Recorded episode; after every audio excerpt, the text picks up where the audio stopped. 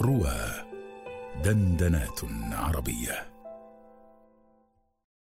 نبئني. ممالك متهالكة ملوك جبابرة.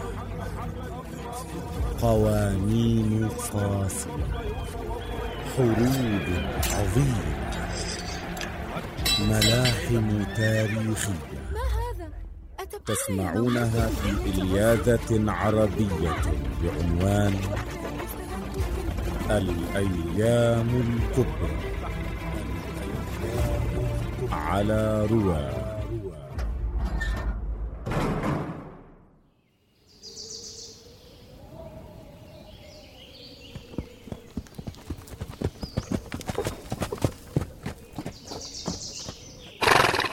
يا مالك يا سيد الخزرج وعزيز القوم من الرجل؟ أنا كعب الثعلبي من ذبيان وقد جئتك أسألك الحلف وهل فعلت سوءا؟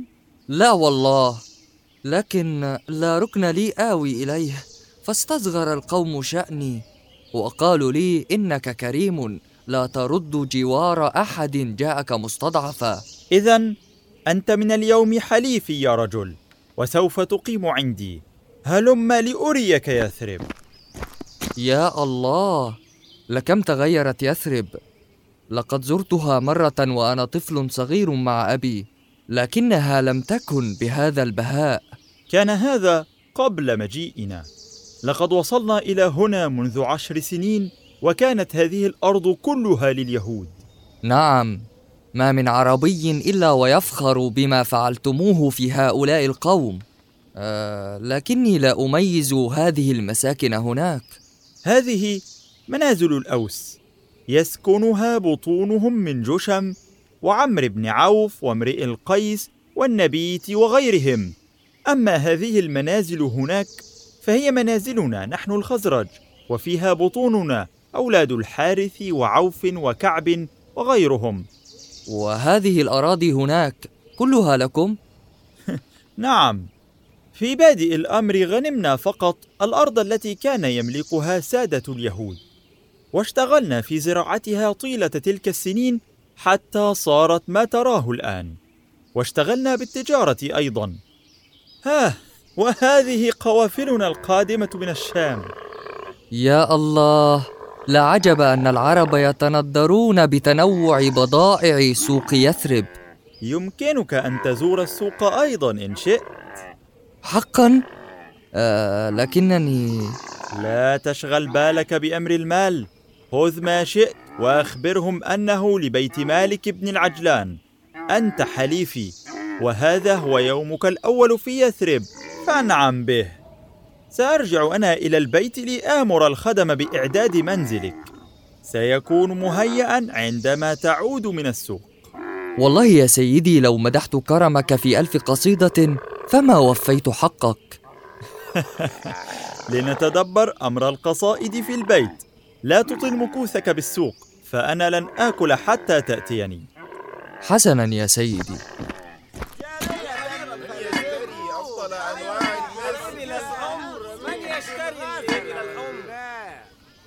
رباه ما كل هذا؟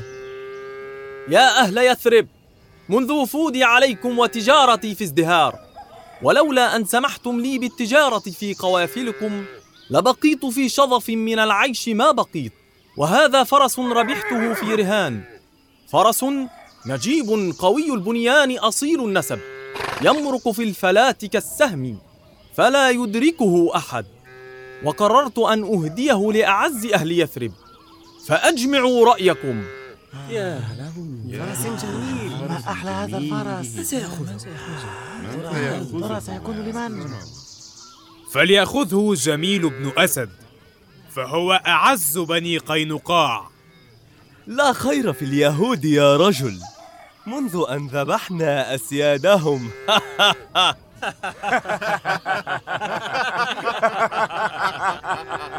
أنا سمير بن زيد الأوسي من بني عمرو بن عوف وأرى أن أعز أهل يثرب هو أحيحة بن الجلاح فنسبه معروف بينكم وتعرفون كثرة إنفاقه على المساكين لذا أراه أعز أهل يثرب وهو الأجدر بالفرس.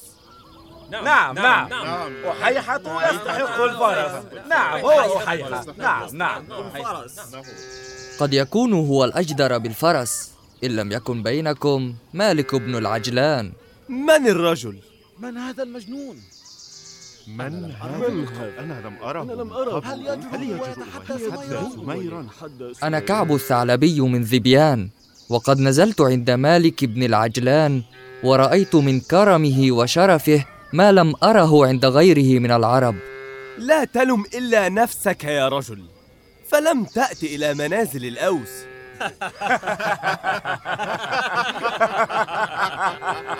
لا أحتاج إلى هذا.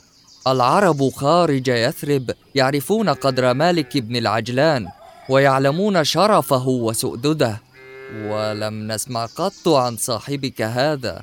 تأدب يا هذا. أنت تتحدث عن سيد الأوس. مالك هو سيد الأوس والخزرج.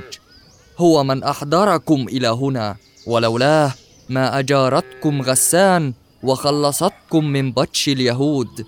وما حزتم أرضهم بعد أن كنتم في شظف من العيش. لولا مالك لكنت الآن ترعى إبل بني النضير.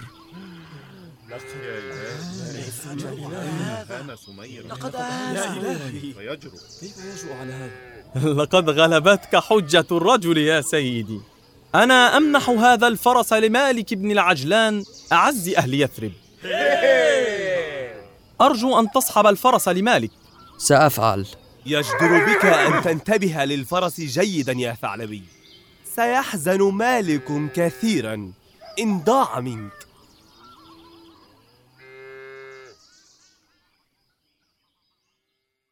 هل أنهيتم الطعام؟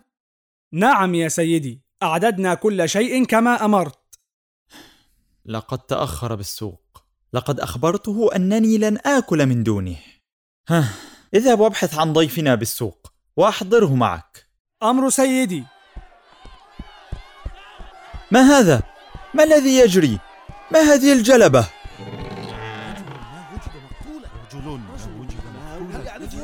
يعرفه أحد؟ هل يعرفه أحد؟ يبدو أن في المدينة يبدو أن في لصوصا المدينة لصوصا ما هذا؟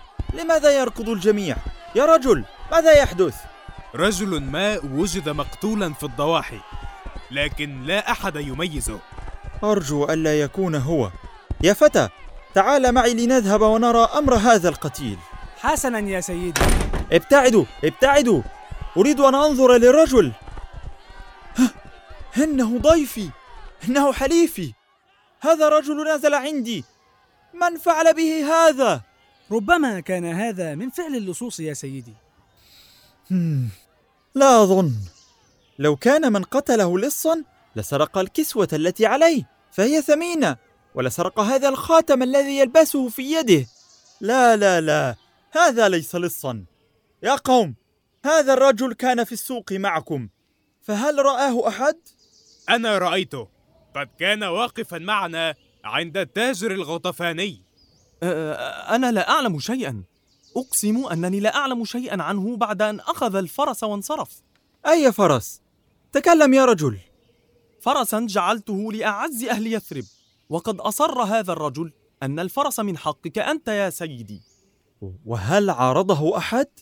أه أنا لا أريد أن تكلم وإلا ذقت عذابي. عارضه سمير بن زيد. فلقد كان يرى أن أحيحة بن الحلاج الأوسي أحق بالفرس منك. قد رويت غلتي يا رجل. إذا رأيت هذا الفرس مرة أخرى هل تعرفه؟ نعم يا سيدي.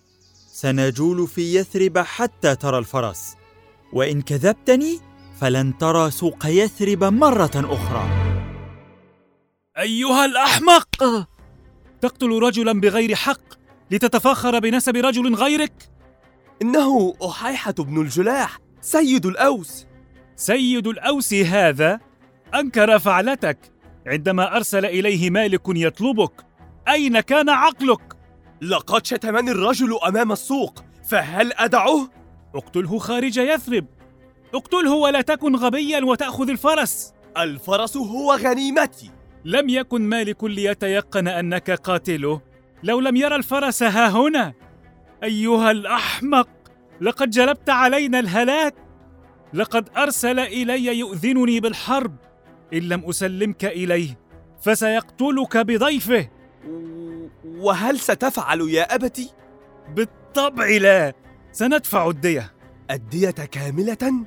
لكنه حليف والحليف له نصف الدية.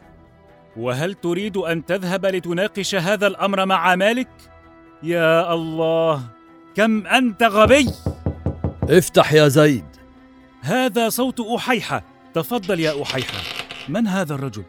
هذا موسى من بني النضير. وماذا يفعل هنا؟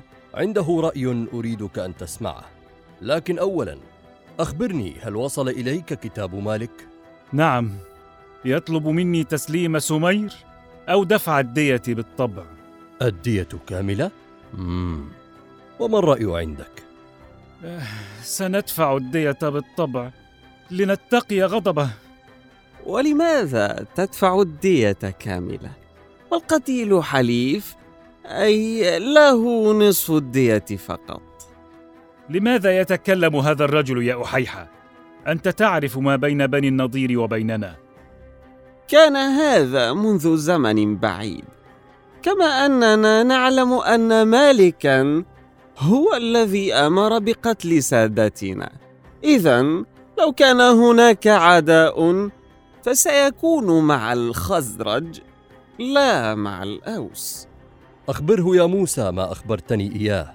إن مالكا لا يهتم لأمر ضيفه. إنما يطالبكم بالدية ليذلكم بها. فالعرب يعرفون أن للحليف نصف الدية فقط. فلو دفعتموها كاملة فهذا يعني أنكم تهابونه وأنه سيد الأوس والخزرج معا بلا منازع. مالك لن يرضى ابدا بنفس الدية. ونحن لا نقدر على حربه. لماذا؟ الأوس بكل بطونها. لا تقدر على حرب مالك. هل هذا هو الرأي يا أحيحة؟ تستمع لهذا اليهودي الذي يريدها حربا بيننا بينما يشاهد هو وقومه. لا يا سيدي لن نشاهد. لقد سئمنا المشاهدة بينما يتجبر مالك في حكم يثرب. إذا آذنكم مالك بحرب فستحارب معكم بنو النضير وقريظة.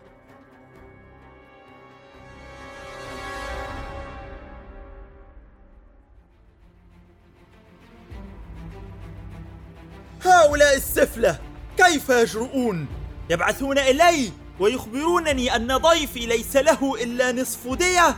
سيدفعون ثمن ذلك. سيدي رجل بالخارج يريد مقابلتك. لا أريد مقابلة أحد. لكنه يقول إنه يريد أن يخبرك بأمر دبرته الأوس لك. ها؟ أدخل. عمت صباحا يا سيد الخزرج. أنت جميل ابن أسد لو علمت أنك من يقف بالباب لما سمحت بدخولك أبدا ولماذا تفعل هذا وأنا أريد نصحك؟ ها نصحي؟ أنت؟ هل تبرأت من قومك؟ أم نسيت أنني أنا من ذبح سادتكم وذهب بملككم؟ أنت فعلت هذا ببني قريظة والنضير بينما نحن بنو قينقاع فلم يمسسنا ما مسهم من الأذى ونرى أنهم استحقوا ما فعلته بهم. وكأنني سأصدق كلامك هذا. هذا شأنك ولكنني جئتك ناصحا أمينا. الأوس يماطلون في أمر دفع الدية ليظهروا ضعفك أمام القوم. لو رضيت بما عرضوا عليك ولو آذنتهم بحرب فقد تحالفوا مع بني قريظة وبني النضير. واتفقوا على حربك. الملاعين! هم. يريدونها حربا. هي الحرب إذن.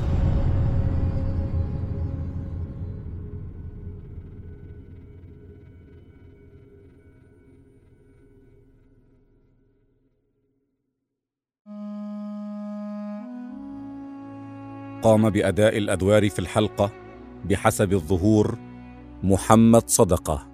أحمد أبو خليل محمد عبد الرحمن كمال مهران السباعي نصر عبد الفتاح نوح أشرف يحيى معتز صقر محمد حسين الفضل عثمان. تدقيق لغوي محمود سلام أبو مالك أشرف على الأداء أيمن مسعود. تأليف محمد إسماعيل إخراج محمد صالح.